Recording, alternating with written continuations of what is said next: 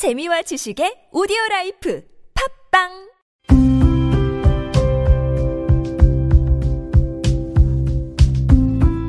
칼럼을 읽어드립니다.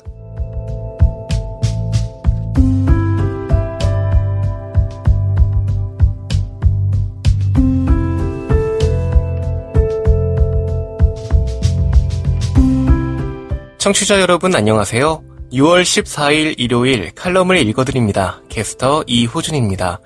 칼럼을 읽어드립니다에서는 여러분과 같이 고민하고 장에게 최신 정보를 담은 글을 골라 전해드리고자 하는데요. 그럼 바로 오늘의 칼럼 만나보시죠.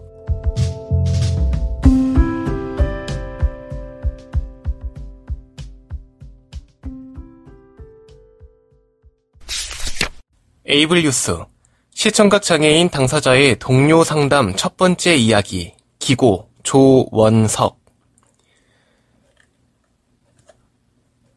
내가 그의 집 문을 두드렸을 때 시계는 이제 겨우 9시 20분이 조금 지났음을 알려주었다.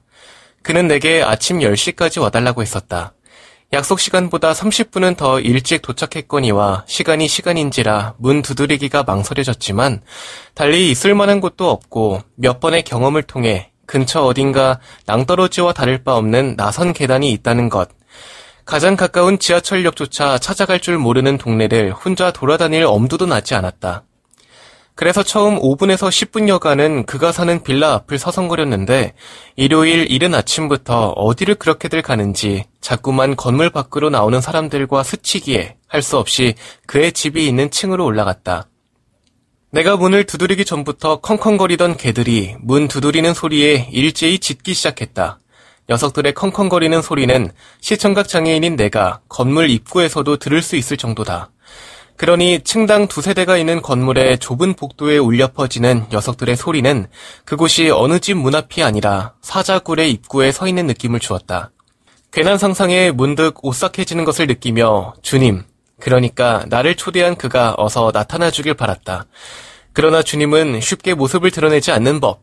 맹난청인으로 소리를 어느 정도 들을 수 있는 나와는 달리 그는 전혀 볼 수 없고 전혀 듣지 못하는 농맹인이라서 새끼 사자 마냥 지저대는 개들이 문짝을 차부수고 나와도 그 소리를 듣지 못한다. 개들이 문짝에 매달린 건지 몸으로 들이박는 건지 덜컥거리는 문 앞에 더 있다가는 문짝이 부서지고 개들이 튀어나오는 걸 몸소 경험해보기 전에 이웃집 사람들이 부른 경찰에 손목을 낚아채이는 게 먼저일 것 같아서 우선은 다시 건물 밖으로 나왔다. 시간을 보니 10여 분가량을 사자굴 입구에 서 있었다. 건물 밖에서 다시 10여 분가량을 서성이며 지난날 이곳에 왔던 기억을 떠올렸다. 그의 집을 처음 방문한 건 재작년 겨울이었다. 당시 그는 활동 지원 서비스가 무엇인지도 모른 채 그저 지인의 도움을 받아 한 번씩 바깥 구경을 하다가 내가 조직한 시청각 장애인 자조 모임에 와서 다른 시청각 장애인들의 삶을 보고 자기도 점자를 배우고 싶다고 했다. 그렇게 해서 점자 교육을 위해 그의 집을 처음 가게 되었다. 두 번째로 그의 집을 찾아갔을 때 역시 나는 점자를 가르쳐주는 선생님이었고 그는 내게 점자를 배우는 교육생이었다. 그러나 가르치고 배우는 관계이기 이전에 우리는 시청각 장애인 동료였다. 그래서인지 두 번째 방문 때 그는 두 시간의 점자 공부보다는 교육 후에 치맥과 함께 이런저런 이야기를 나누는 것을 더 즐거워했다. 그건 나도 마찬가지였으니 남일처럼 말할 입장이 되지 못한다. 두 번의 방문으로 그의 집을 찾아갈 일은 더 이상 없을 줄 알았다. 그에게 활동 지원 서비스를 연결해 주었고 그 후로는 당시 재직 중이던 우리 동작 장애인 자립생활센터에서 주로 교육을 진행했기 때문이다. 그런데 지난해 몹시 더운 어느 여름날 그는 함께 점심 식사를 하고 싶다며 다시 나를 초대했다. 그의 집 근처에서 식사만 하고 헤어질 줄 알았으나 그것으로는 아쉬웠는지 그는 이 차라며 나를 데리고 자신의 집으로 갔다. 후로도 한 번 더 그는 나를 집으로 초대하고 싶어 했으나 그날은 소위 범보수 단체들의 무분별한 집회에 대항하여 나의 모교 서울명학교 재학생들과 졸업생들 그리고 학부모님들과 마을 주민들이 대응 집회를 하는 날이라서 점심 식사만 하고 헤어졌다. 지난 방문을 곱씹으며 새삼 앞선 방문에서 동행했던 사람들의 소중함을 느꼈다. 앞서 그의 집을 방문했을 때는 항상 누군가가 동행하였고 덕분에 약속 시간보다 일찍 그의 집에 도착하더라도 사자굴 입구나 사람들이 오가는 건물 입구를 서성이는 대신 동네를 한 바퀴 돌아볼 수 있었던 것이다. 그는 약속 시간에 맞춰 건물 앞에서 기다리고 있겠다고 했지만 눈이 보이지 않으면 바로 옆에 와 있는 사람에게도 전화를 걸어서 어디쯤 왔냐고 묻게 되는 법이다. 그렇게라도 해서 서로 만나면 다행이지만 문제는 그가 소리를 들을 수 없으니 전화 통화는 고사하고 아무런 통신 방법도 갖지 않고 있다는 것이다. 그래서 혹시 엇갈릴지도 모를 상황을 고려하여 나는 다시 그의 집 문을 두드렸다.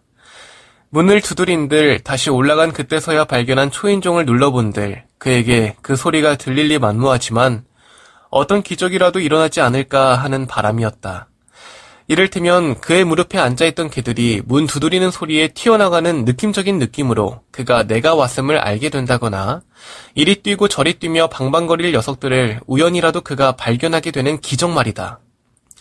그런 막연한 기적을 바라고 있는데 마침내 주님이 나의 바람을 들어주셨다. 아니, 주님이 나의 앞에 나타나셨다. 내가 잠시 문에서 손을 뗐을 때 언제 문을 열었는지도 모르는 사이 그가 내 앞에 서 있었다. 하늘에서 천사가 내려와 내게 다가온다면 이런 느낌일까? 반가웠다. 감격이었다. 그와는 이틀 전 시청각 장애인 자조 모임 시간에 만났지만 그의 집에 가득한 향을 맡으며 그를 보니까 반년 전 그의 집을 방문했던 이후 처음 보는 기분이었다. 사실 그런 느낌이 들만도 한 것이 이틀 전에 봤다고는 해도 당일 다른 회원들이 여기저기서 나를 찾는 바람에 그와는 많은 이야기를 나누지 못했다. 그날의 모임은 지난 1월의 마지막 모임을 끝으로 코로나 사태로 인해 중단되었다가 몇 달 만에 재개된 모임이었는데도 말이다. 언젠가 EBS의 지식 채널 프로그램에 출연하여 지금 만나러 갑니다와 잘 지내셨습니까? 라는 제목으로 두 편의 짧은 다큐를 찍은 적이 있는데 그야말로 그 내용이 생각나는 순간이었다. 시청각 장애인 당사자 간의 만남은 실로 극적이고 감격스럽다는 것을 새삼 깨닫는 순간이었다. 지금 여러분께선 KBIC 뉴스 채널 매주 일요일에 만나는 칼럼을 읽어드립니다를 듣고 계십니다.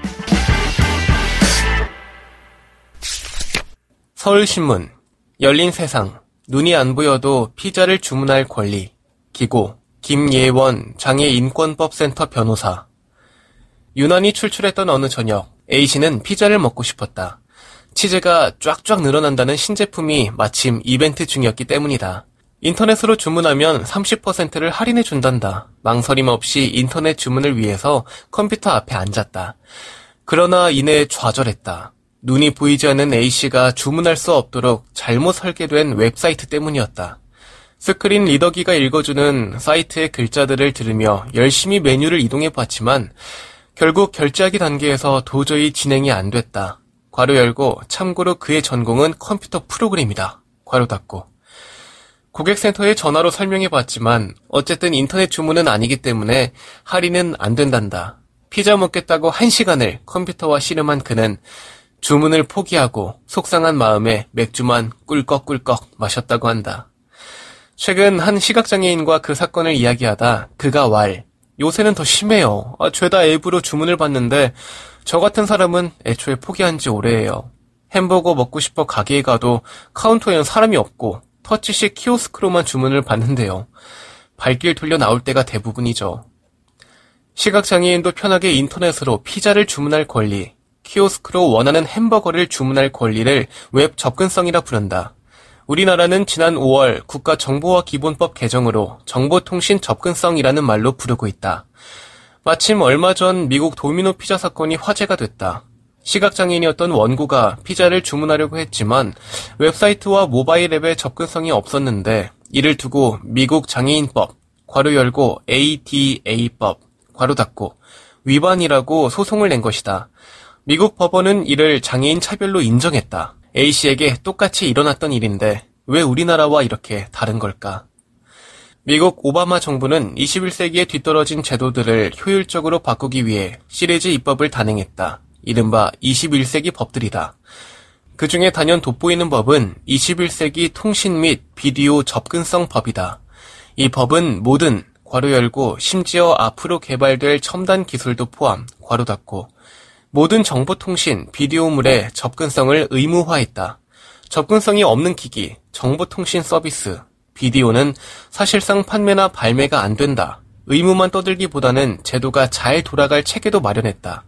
상시적으로 기기나 정보통신의 접근성 미비 신고를 받는 기술위원회를 두고 신고가 접수되면 몇 주 안에 접근성 준수평가가 끝난다. 그야말로 강력하다. 2010년 제정된 이 법 때문에 세계 유수의 정보통신기기 제조사, 소프트웨어 개발자, 비디오물 제작자들이 접근성을 준수하기 시작했다. 10년이 지난 지금 미국에 수출하는 정보통신 기기와 소프트웨어들 대부분은 접근성이 준수돼 출시되고 있다. 글로벌 스탠더드가 상향 확립된 것이다. 그러나 우리나라는 어떤가? 당연히 기기나 소프트웨어의 제작 단계부터 접근성을 갖춰야 함에도 이를 구체적으로 의무화하는 조항이 없다. 만드는 사람 맘대로 만들고 그중 일부만 사후적으로 접근성 품질 인증을 받는 정도에 그치고 있다.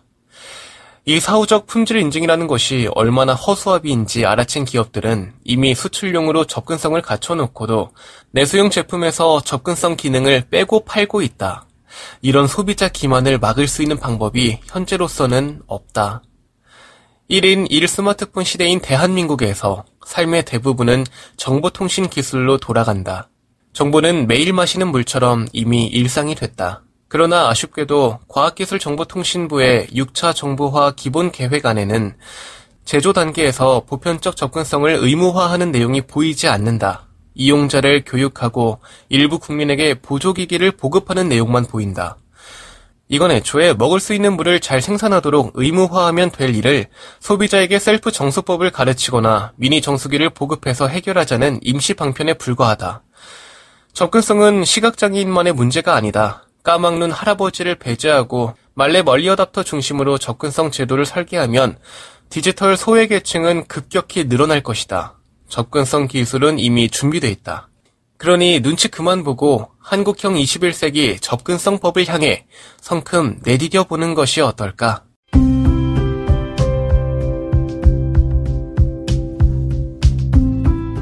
6월 14일 일요일 칼럼을 읽어드립니다. 오늘 준비한 소식은 여기까지입니다. 지금까지 제작의 이창훈, 진행의 이호준이었습니다. 끝까지 청취해주셔서 고맙습니다.